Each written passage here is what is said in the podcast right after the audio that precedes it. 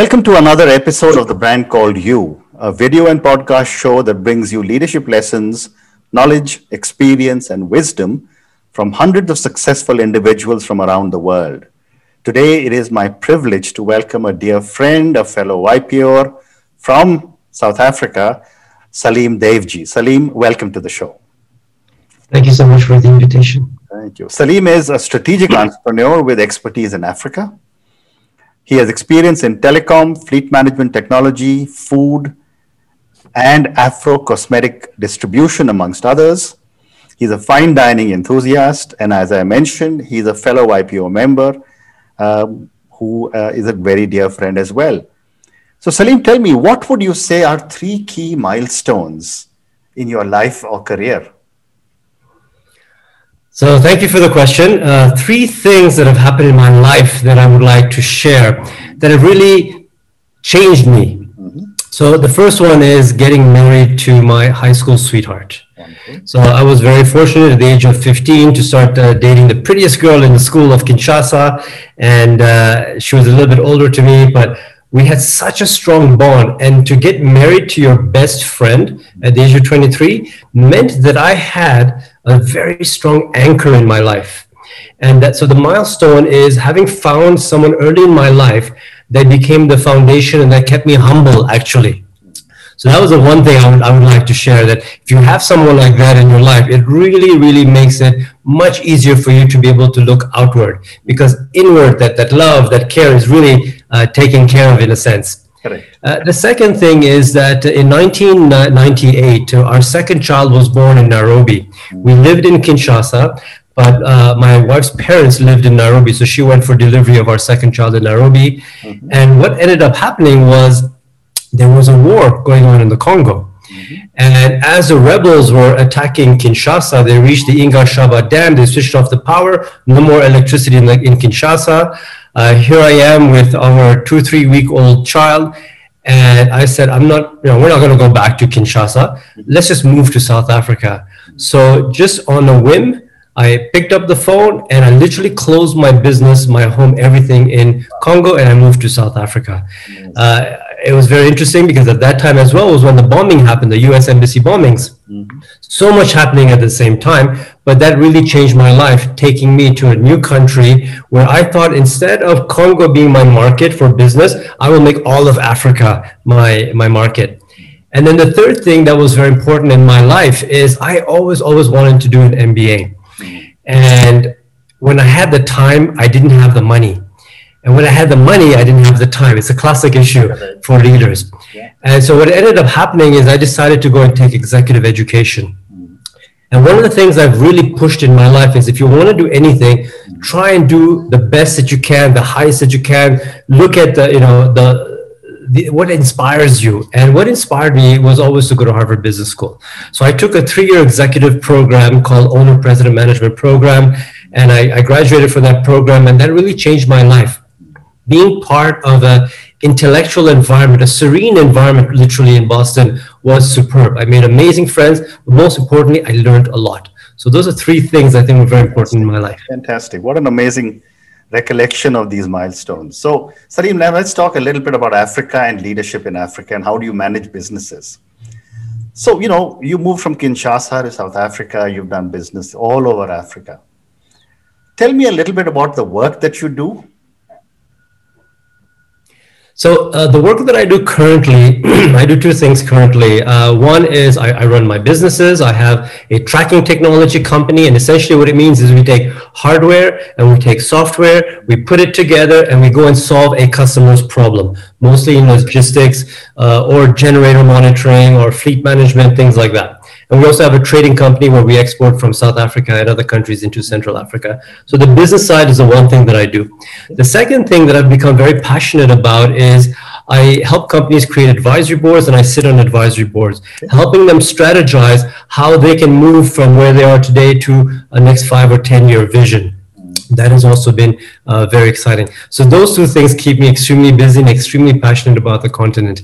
You mentioned that I've done business in Africa. I've actually done business in 14 countries in Africa. Wow. And, and I've reflected on that over the last years. Some I've done well, some I've done really bad. Mm. And, you know, what works, uh, what doesn't work. And uh, maybe I can share one or two things uh, on that. So the one thing I decided. Examples also. Sure, sure, sure. So, so one thing I decided was, of course. So, so one of the things I felt is, in order for you to be successful in an environment where you think you've got the skills, mm-hmm. the one thing you should also understand is you don't know the country.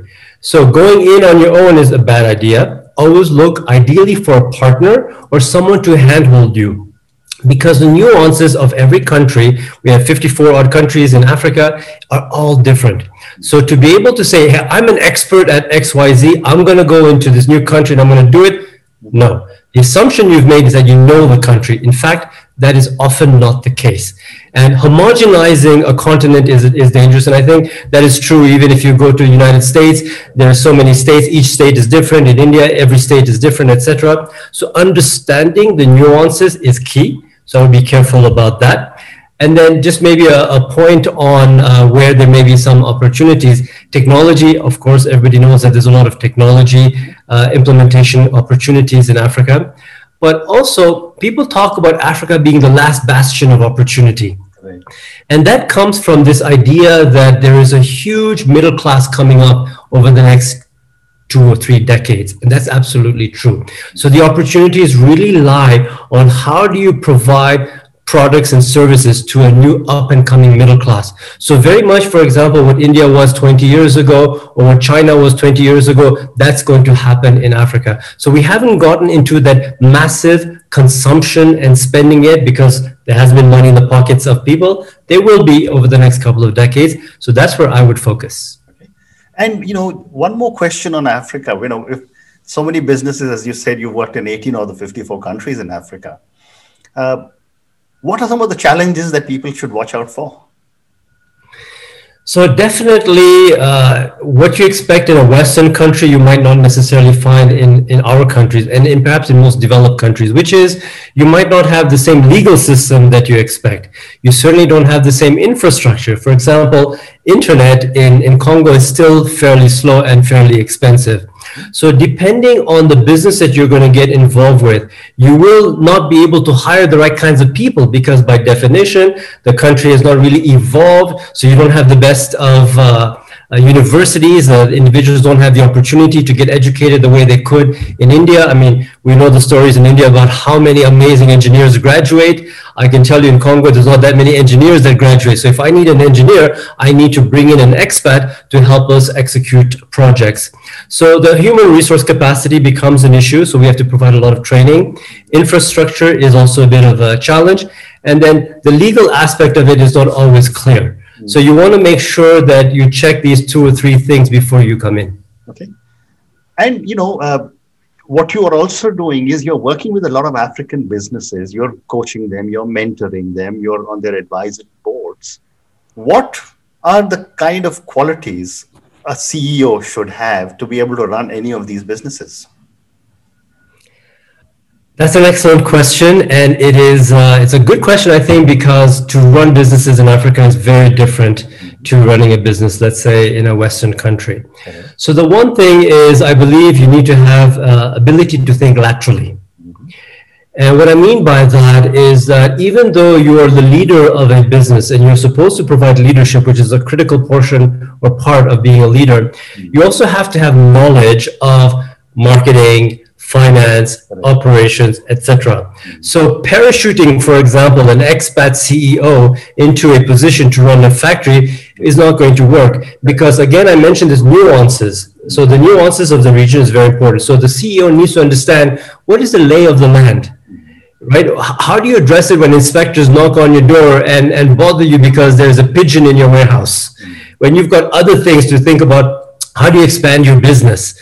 So understanding the lay of the land is very critical. Understanding the details of the business in a way more than you would in another country, because in another country you might be able to depend. Again, coming back to that human resource capacity, right. that would be an issue. Right. And then lastly is you have to be a teacher. Mm. One of the things that's critical to a CEO is you need to build a team that can support you. Mm. Now, if you are uh, a brilliant CEO, for me, it is one that is teaching the people below you so that they can eventually uh, help you grow the business effectively. Okay, very interesting. And therefore, a follow up question to that is that, you know, you've spoken about the qualities a CEO should have.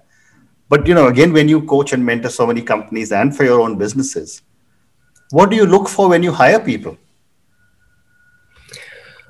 Resilience, for sure. Resilience. I'll give you an example. In Angola, we've gone through nearly 700% devaluation over five or six years. Okay. Now, the the importation is an import dependent countries. You're supposed to adjust your price based on the exchange rate. The reality is you don't have access to foreign exchange. So many companies have shut down. So all the companies that I know of that have leveraged very highly, that have borrowed money, have all struggled. So in times of difficulties, you remember the oil price went down to zero. Uh, a short while ago. Uh, now, in an oil-dependent country, what does that do to the budget of the country? Mm-hmm. So, understanding how to maneuver yourself in those kinds of environment becomes exceptional. If you cannot manage your way around that, you're, you're gone. And that's why I'm saying resilience and understanding. Your staff will want to leave, especially during COVID times. Your staff was lost. They did not know where to find direction. So, as a leader, you needed to provide that on top of the challenges of the country. And you know, when you bring in expats, and when I say expats, uh, you bring in non-African expats, and I believe a lot of countries are working in Africa. What is your advice to them to be in, in terms of uh, you know building resilience? They also need to so, accept culture. Well, well, so so two things. Uh, one is this whole idea of bringing expats is actually an unfortunate situation. As I mentioned earlier, it is ideal you find people locally. So the fact that we need to bring in expats should be a short-term thing. Again, I come back to that, that knowledge transfer where, where possible. How do you teach resilience? I think that's tough. I think that's really tough. I think it's a character thing. Uh, do you come from an environment that has been tough? So actually, I would like to hire people and I look for people that have gone through struggles. Because if you've gone through struggles, whether it's in your family, in your business, in your in your academics, then you've already toughened up. So teaching resilience is really tough, and getting into a country like Congo or Angola forces you to become resilient. Given the fact that you've been again running so many businesses, you've got so many of your own businesses, managing multiple uh, nationalities, cultures, what would you say is your leadership uh, style, Salim? So, the one thing I believe is extremely important is not to make assumptions. Okay. I think assumptions, uh, you know, one of my classmates uh, was sharing this with me. Uh, assumptions, uh, assumption is the mother of all F ups. Okay right? Uh, as soon as you make an assumption, you're starting on the wrong foot. Right. So I said, be very careful with assumptions that, that one does. So I, I try not to make assumptions. Okay. Uh, the, the second one is uh, trust. Okay. Trust is so, so important. Now, I've got a philosophy that trust is not necessarily earned. I give trust. Trust is yours to lose. So if I hire somebody, let's say to manage a, a, store, on day one, here are the keys, you are responsible. Now, naturally, you should have systems and processes, but you're responsible. It is up to you to prove that I cannot trust you. That's the that's the starting point for me. Uh, so, you know, those are, are a couple of things uh, that I can share. Okay, two more questions, uh, you know, related to Africa. One is that you know, it is a big market and I think the message that I heard from you was that even though there are many countries on a single continent, it is not homogeneous. You know, there are a lot of differences. But there has been a lot of talk of a common market. What are your comments on that? You know, uh, I think we've seen over the last uh, few years that politics and economics don't mix. Hmm. And I realized that even though we have, for example, uh, SADC, SADC is one of the common uh, markets that we have, not all countries respect those. Uh, we are exporting uh, containers, let's say, to Madagascar. And the gentleman will say, I need you to give me proof that the product is manufactured in South Africa because that certificate will allow me to get a discount on the importation because of the SADC market. Okay. Now, the same thing for Congo, they say, what certificate? Why do we need the certificate? I said, well, you're going to get a discount. Because no, nobody follows it. Mm-hmm. So there is a challenge in that although theoretically mm-hmm. there is acceptance of a common market, the reality is, is its execution is not happening in the way it's meant to happen. And that could be because of political reasons. It could be because of, uh, of knowledge or learning. The customs officer says, no, no, no, this, this doesn't work here, or we've never applied it, or it's not yet in function, or it's not yet in application, but in fact it may be. So there is a challenge that the communication around all of that is not uh, clear. Will there be one? I think so. But it does require a strong leader. This would have to be, let's say, the African Union leader. So if you have a very strong leader that's able to execute, so it, it could happen. Terrific. So now let me move to you know your some of your passions and you know you say that you're a fine dining enthusiast. Uh, for our listeners and for our viewers what is fine dining? So let me share a very quick story. For our wedding anniversary we're in las vegas my wife and i. And i said let's go and have an amazing meal for our anniversary. So i looked online for ratings and i found this one restaurant the last uh, the MGM called Joël Robuchon three star Michelin. I actually did not understand the concept of Michelin. Went in and had an incredible, incredible meal. I was so blown away with that meal that I went back to the hotel and I typed best restaurant in the world, mm-hmm. and out came the world's 50 best. Okay. And at that time, I made the decision to go and eat at every single one of those restaurants. I said it was my goal to eat at the top 50 best restaurants in the world. Now, what is fine dining? For me, fine dining was that experience that I had in Las Vegas, which was getting into an environment where a chef has got such incredible passion that he or she has dedicated their lives to create a tasting menu or a, an experience that's really going to make you think, wow, how did this person do that? Give you flavors in your mouth that you might not have felt or tasted before. And so I've been on a journey for the last uh, 10 odd years to try and eat the top best 50 restaurants in the world. And how the element of. How many 50 have you visited so far? Uh, so actually the list is 100 so i've done nearly 60 actually i've done 68 of the top 100 wow. so here's the problem. Every year the list changes. So so out of the 50 i've done nearly 14 now. Uh, and one year 17 of the 50 fell off the list because they went to the, the next uh, 51 to 100 so i'm having a lot of fun with it i'm very very lucky and privileged to have that opportunity. Fantastic so, Salim, now let's talk to an organization that you and I both belong to, and we both love the organization, which is YPO. When did you join YPO and why? I joined YPO in 2006. I believe the exact date is March 21, 2006. Okay. I joined because I was at a stage of my life in business, particularly, where I was not seeing clear of, of how and how I should be addressing some of the challenges. That was actually when I was expanding my businesses across Africa. At that time, I was uh, very strong in telecommunications. And I really wanted to use South Africa as a base to, to do business in Africa. Mm-hmm. And what I realized is that I, as I shared with you a bit earlier, I don't have the full knowledge. I assume I'm the technology king. I know what I'm doing. And I would go into Nigeria or to Malawi or to Ghana, etc., deploy solutions and services and understand actually it's not as easy as that. So I was looking for a peer group that could help me understand the weaknesses that I had, help me identify what was I doing wrong, either as a leader or as an operator? Mm-hmm. So I needed a platform of people that could speak to me honestly. Mm-hmm. And I also like to learn. So for me, uh, my, my big, big passion is knowledge. And so I look for opportunities to learn. And that was my important platform for that. Amazing. And, you know, the follow up question to that is that you've been in several leadership roles in YPO. A lot of members give back a lot. What made you give back so much to YPO? Since I was a child, I saw my parents giving back, mm-hmm. and I felt it was a natural process. So uh, I was, you know, student president at, at the age of 15, and I realized that that allowed me an opportunity to have a voice. When you're a leader, you have a voice, and when you have a voice, you can help people, you can influence people, you can make things better. And so I, I, felt that, you know, in the world of YPO, servant leadership, I could impact a lot more people. So I'm one of the lucky ones. Uh, I've done everything in the chapter level, regional level, international board level, and now, you know, fine dining chair, etc. So in all these different pockets of opportunity, I'm actually learning.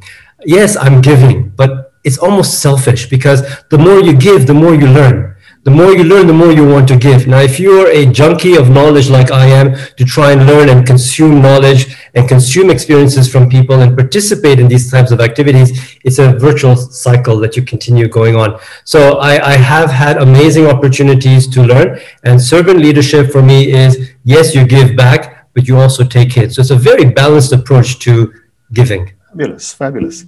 So I'm going to now move to the last section of our conversation, which are some questions for you personally. My first question, Salim, and you know, what an amazing life you've had so far, and there's so much to look forward to. What does success mean to Salim? So, success to me means being in a position of sustainable happiness, mm-hmm. being in a position where your life is balanced. Mm-hmm. Now, balance also itself has a different meaning. In different times of our lives, balance will have a different meaning. So, when we're starting to get into the workforce, your balance is going to be skewed. You're trying to earn money, you're trying to earn a living, you want to provide for your family, you want to grow your business. So balance is very much skewed towards that.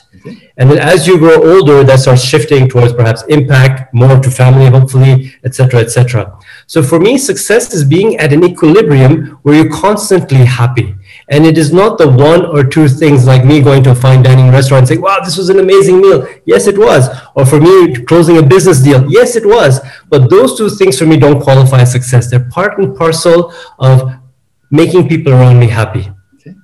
And a follow up question to that would be that where do you draw your inspiration from? So I am an Ismaili. So we follow His Highness the Aga Khan. Uh, so I, I, drive a lot of inspiration from there. One of the things I, I really, really found powerful to me is understanding this issue of excess. Mm-hmm.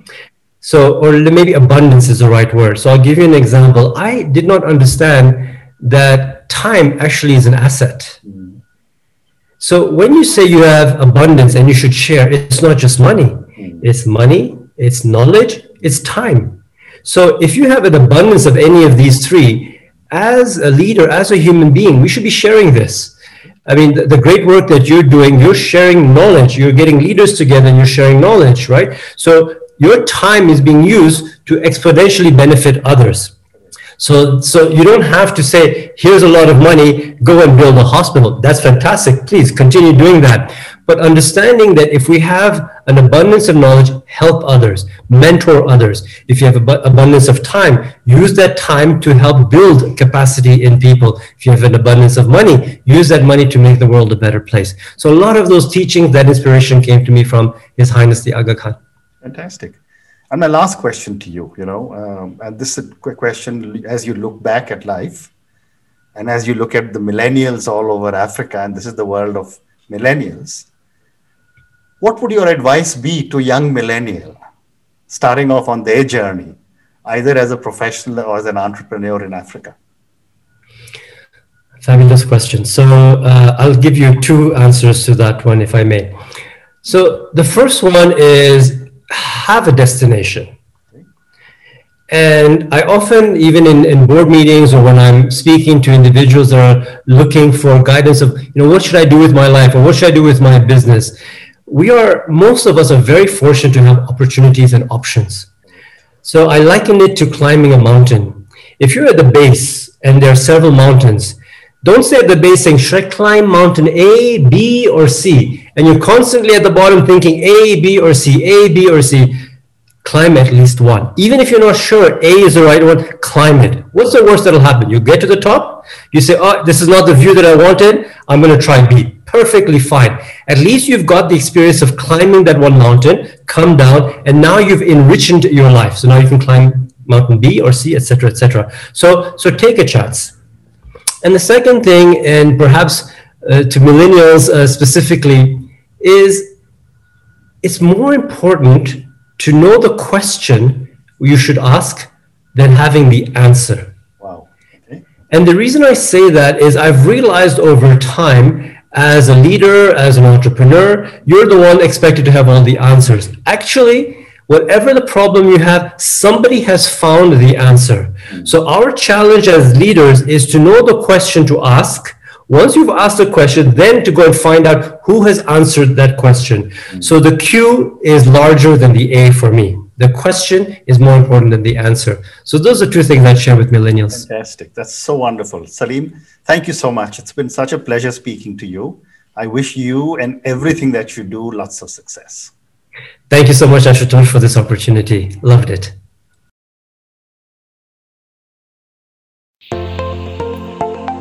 Thank you for listening to the brand called You Videocast and Podcast, a platform that brings you knowledge, experience, and wisdom of hundreds of successful individuals from around the world. Do visit our website www.tbcy.in to watch and listen to the stories of many more individuals. You can also follow us on YouTube, Facebook, Instagram, and Twitter. Just search for the brand called You.